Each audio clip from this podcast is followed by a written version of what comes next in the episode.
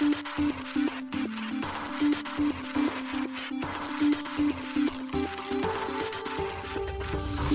しい経済ニュース。この番組では現当社のメディア新しい経済がブロックチェーン仮想通貨フィンテックに関する日々のニュース解説を平日毎日音声コンテンツでお届けしています。そして新しい経済ではブロックチェーン仮想通貨に関するニュース解説記事やインタビュー記事学習記事などのたくさんのコンテンツを掲載しております。ぜひ新しいひらがな経済漢字で検索してメディアもチェックしてくださいそして LINE 公式アカウントではメディアの更新情報を配信しております LINE 公式アカウントにもぜひご登録ください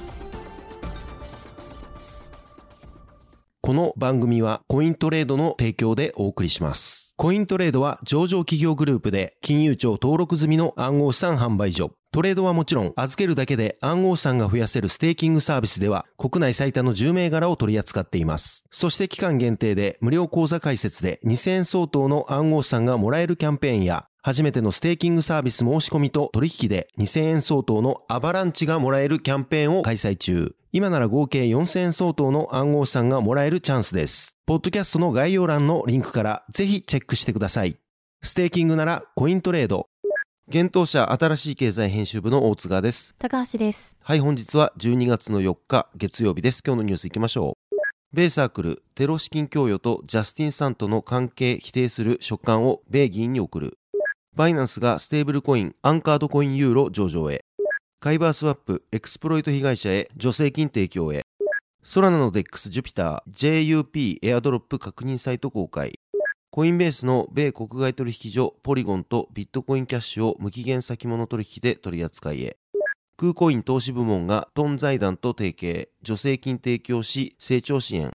仕組み債の DeFi セガがデュアルカレンシー商品を提供開始、リドファイナンスと提携で。一つ目のニュースは、米サークル、テロ資金供与とジャスティン・サンとの関係否定する書簡を米議員に送るというニュースです。ステーブルコイン発行企業の米サークルが違法な資金調達に関与していない旨を主張する書簡をブログにて共有しました。同書簡はサークルの主張として、同社最高戦略責任者兼公共政策責任者のダンテ・ディスパルテ氏がシェロッド・ブラウン上院議員とエリザベス・ウォーレン上院議員に宛てたもので、非営利団体のキャンペーン・フォー・アカウンタビリティ CFA が11月9日に両議員に送った書簡の内容が虚偽の主張だと抗議するものです。CFA の書簡では議員に対し暗号資産起業家のジャスティン・サン氏、彼のブロックチェーンであるトロン及びサークルがテロ組織の資金調達に果たしている役割にも注意を向けるようにと助言されています。サークルは書面にて CFA の書簡には誤りや省略、誤解を招く情報があまた含まれていると指摘。サークルは直接的または間接的にパレスチナ自治区ガザ地区を実効支配するイスラム武装組織ハマスまたはその他の不正行為者を助長したり資金提供を行うことはないと断言しました。また同社はジャスティン・サン氏との関係も否定しています。サークルは現在3氏をはじめ、トロン財団、フォビグローバルを含む3氏が所有、管理するいかなる事業体の口座も保有していないといいます。また、サークルは、米政府は現在、3氏やその団体を特別指定国民として具体的に指定していないが、サークルは2023年2月に3氏とその関連会社が保有するすべての口座を解約した、と述べています。さらにサークルは長年にわたり法執行機関と協力してきた実績があると強調。先月も、いわゆる豚の食肉解体と呼ばれるロマンス詐欺の事例を特定し、資金回収を援助する行いが米シークレットサービスより評価されたとサークルは述べています。ちなみに、このロマンス詐欺は、デーティングアプリや SNS を通じて標的を定め、長い期間をかけて信頼関係を構築し、暗号資産投資や取引を促すものです。詐欺により大金を搾取するために長期間接触を行うプロセスが豚を太らせて最終的に解体処理、出荷する食肉解体業に類似していることに由来して豚の食肉解体と呼ばれています。サークルはウォーレン議員らに対し私たちは同書簡で述べた内容についてあなたやあなたの各スタッフと喜んで議論したいと述べ私たちはデジタル資産分野における規制の強化及びより一般的なマネーロンダリング及びテロ資金供与との戦い方について引き続き皆様と協力できることを望んでいると述べています。10月7日より始まったハマスによるイスラエルへの奇襲攻撃以降、暗号資産関連組織がテロ資金供与の補助となり得るサービスの提供については各規制機関にて議論が行われています。10月27日に A ロンドンの王立ユナイテッドサービス研究所にて講演したウォーリー・アディーモ米財務次官は、米国がテロリストへの違法な資金提供を行う一部のデジタル資産企業に対し、テロ資金供与を阻止するための措置を講じなければ、米国及び加盟国が行動を起こすと警告していました。なお、ジャスティン・サン氏と同氏関連会社は3月、米証券取引委員会 SEC より証券法違反の疑いで告訴されています。続いてのニュースは、バイナンスが A ユーロ上場へというニュースです。大手海外暗号資産取引所バイナンスが、ユーロ裏付けのステーブルコイン、アンカードコインユーロの上場予定を12月4日に発表しました。アンカードコインユーロ、A ユーロは、アンカードコインズ発行のユーロと1対1の比率で価値をペッグしているステーブルコインです。イーサリアム及び BNB チェーンにてネイティブ発行されています。A ユーロは現物取引にて12月4日10時、世界協定時、日本時間で同日19時より取り扱いが開始されます。取引ペアについては USDT、BTC、イーサー、ユーロとのペアがサポートされるということです。また入金はすでに対応を開始しており、出金については12月5日10時、世界協定時、日本時間で同日19時より対応開始するということです。なお、バイナンスでは、米ドルステーブルコイン、バイナンス USD、BUSD のサポートを12月15日に終了することを発表しています。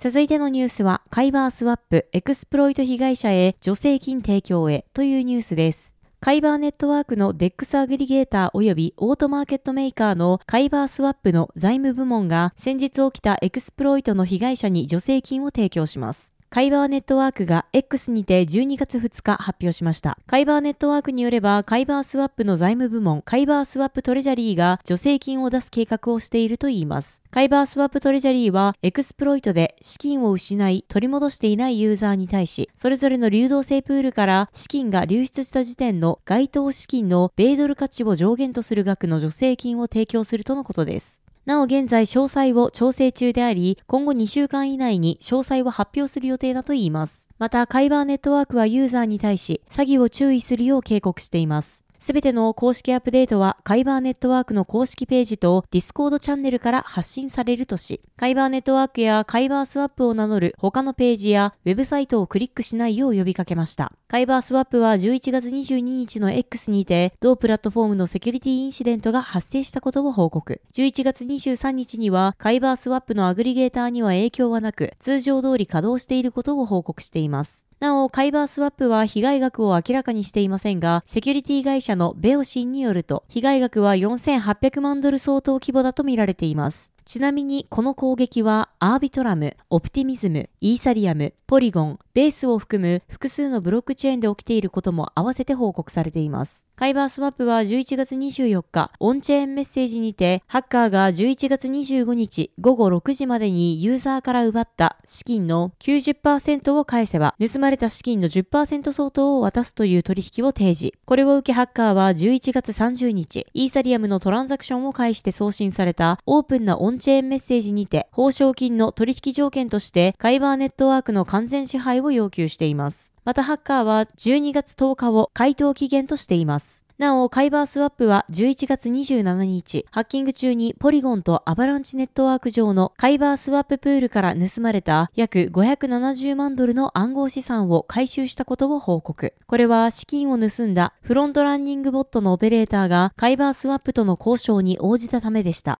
続いてのニュースは、ソラナの DEX、ジュピター、JUP エアドロップ確認サイト公開というニュースです。ソラナ上の分散型取引所、ジュピターエクスチェンジが独自トークン JUP のエアドロップ受け取り確認サイトを12月2日公開しました。これにより、エアドロップ対象者は、ジュピターエクスチェンジの公式サイトにて、自身が保有するウォレットへ割り当てられるエアドロップ数が確認可能となりました。また、ジュピターエクスチェンジはエアドロップの全割り当てを今週の金曜日、または日曜日までに目指すとしています。ジュピターエクスチェンジによる合計エアドロップ数は10億 JUP となっています。割当先については2億 JUP がウェルカムギフトとして各ウォレットへ 200JUP ずつ均等に分配。7億 JUP が調整された出来高スコアに基づく分配。1億 JUP がコミュニティに貢献したディスコードや X における貢献者及び開発者への分配とされています。また OG ボーナスとして JUPV1 で10ドルを超える取引、または MERV1 で2022年3月までに10トランザクションが確認されたウォレットに 500JUP がエアドロップされるとのことです。なお、エアドロップの対象は今年11月2日より前に Jupiter エクスチェンジにて直接やり取りを行った95万5000ウォレットとなっています。また今後は新規ユーザー向けのエアドロップも実施予定とのことです。JUP の合計発行枚数については100億 JUP と設定されており、エアドロップについては初期供給量となる40%が4ラウンドに分かれて実施されます。また、総供給量の残りの20%は、ロック期間付きのトークンセールに割り当てられ、40%がチームへの配布や予備金として割り当てられるといいます。ちなみに、今回のエアドロップは第1ラウンドによるものです。なお、JUP の発行及びコミュニティへのエアドロップ実施計画については、ソラナブロックチェーンのカンファレンスイベント、ソラナブレイクポイントにて、今年11月3日に発表されていました。そして JUP のトークン販売戦略や今後のプランに関する詳細については、今週以降に発表されるとのことです。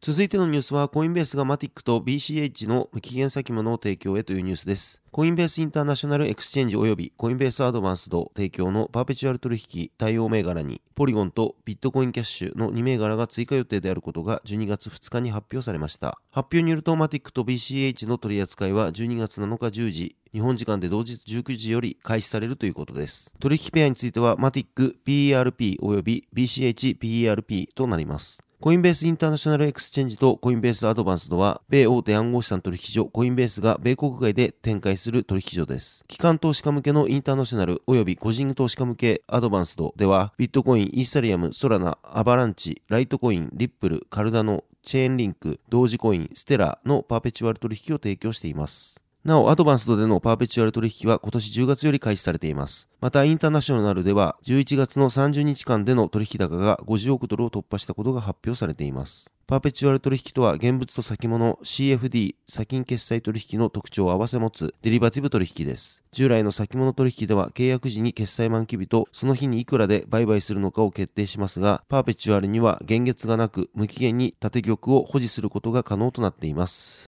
続いてのニュースは、クーコイン投資部門がトン財団と提携、助成金提供し成長支援というニュースです。シンガポールを拠点とする暗号資産取引所クーコインの投資部門クーコインベンチャーズがパブリックブロックチェーントンの開発を支援するトン財団との提携を12月1日発表しました。この提携によりクーコインベンチャーズはトンブロックチェーンプラットフォームへ助成金を提供するとのこと。同資金は決済やゲーミファイに焦点を当てた5つのトンベースのミニアプリの開発、トンエコシステムのプロジェクト、研究開発、コミュニティ構築、トンブロックチェーンに関する認知度を高めるためのマーケティングに活用され、フューチャー3キャンパスとトンネットワーク財団が立ち上げたインキュベーションプログラムであるトンブートキャンプといったトンエコシステムステム内で進行中のイニシアチブを支援するとのことです。トン財団のアクセラレーター責任者であるイアン・ウィコップ氏は、クーコインベンチャーズの取り組みは誰にとってもよりアクセスしやすく分散化されたデジタルの未来というトンのビジョンに完全に合致していると述べています。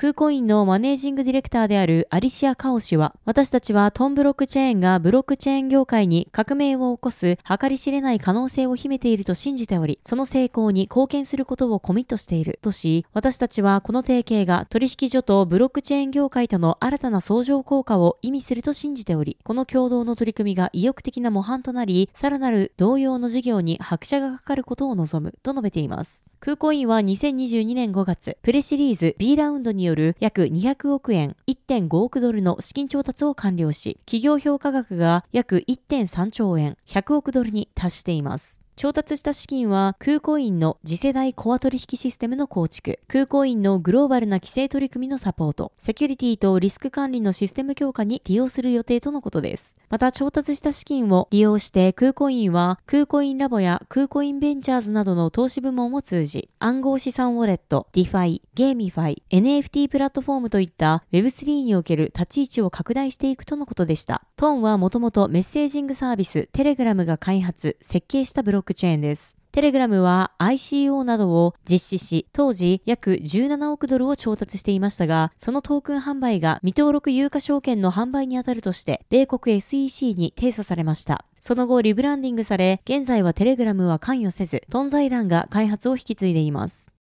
続いてのニュースは、セガがデュアルカレンシー商品を提供開始というニュースです。仕組み債を取り扱うディファイプロジェクト、セガ提供のセガファイナンスが、デュアルカレンシー商品の提供開始を11月30日に発表しました。発表によると、同商品は ST 差または e サホルダーに22%以上の APY、年間換算利率、リターンを提供するもので、リキッドステーキングのエコシステムに新たな利回りの機会を提供するということです。セガファイナンスは同商品の開発にあたり、リキッドステーキングプロトコル、リド提供のリドファイナンスと提携したといいます。なお、リキッドステーキングとは、プルーフオブステークを利用するブロックチェーンにおいて、ステーキングを行う際にロックした資産と1対1の割合で価値が担保されているトークンを発行することで、ロックされた資産に疑似的な流動性を与えるサービスです。リドではイーサをステーキングすることで ST イーサが発行されます。セガファイナンスによるとリキッドステーキングエコシステムでは流通しているイーサの4分の1以上がステークされており、その3分の1はリドに直接投資されているとのことです。リドの市場規模は現在160億ドル以上と評価されているといいます。そんな中、リキッドステーキング市場では ST イーサ保有者にとって同トークンの利回りの機会の不足が課題ということです。なお、イーサリアムのステーキングでの APY は3%程度ということです。今回セガにて提供する新たなデュアルカレンシー商品では ST イーサをデポジットする ST イーサエレファントと ST イーサドラゴンのほか、イーサをデポジットするイーサエレファントとイーサドラゴン、そして USDC をデポジットする USDC ドラゴンがあります。ますそれぞれ購入後27日目の満期時のデポジットしたトークンの市場価格がストライクプライスに対し上回るか下回るかまたは一時的に上回ったか等により得られる決済資産が変わる仕組みとなっています。なお、ST イーサエレファントと ST イーサドラゴンの場合は ST イーサもしくは USDC。イーサエレファントとイーサドラゴンはイーサまたは USDC。USDC ドラゴンはイーサまたは USDC が決済資産となっています。この商品の中で現在最も APY が高いのは51.3%でイーサドラゴン。TVL が最も高いのは ST イーサエレファントで226万573.4ドル、約3.3億円となっています。各商品の対応ネットワークはイーサリアム及びアービトラムです。両ネットワークの他にセガが対応するソラナには今お伝えした5商品は非対応となっています。記事にセガについての解説も載せておりますのでぜひ合わせてご覧ください。はい、本日のニュースは以上となります。そして本日、毎週恒例、暗号資産週間マーケットレポートが SBI VC トレードより届いております。今回は、米国金利が低下で、ビットコインは年初来高値圏を推移、暗号資産週間マーケットレポート12月4日号として出ております。こちら、新しい経済のサイトから見られるようになっておりますので、ぜひご覧ください。はい、このように私たち新しい経済編集部ではブロックチェーン暗号資産に関するニュースを平日毎日ラジオで配信をしております。本日ご紹介したニュースやコンテンツなどはすべてサイトの方に上がっております。ぜひサイトの方も見に来てください。新しいひらがな、経済漢字で検索して見に来ていただければと思います。それでは本日はありがとうございました。ありがとうございました。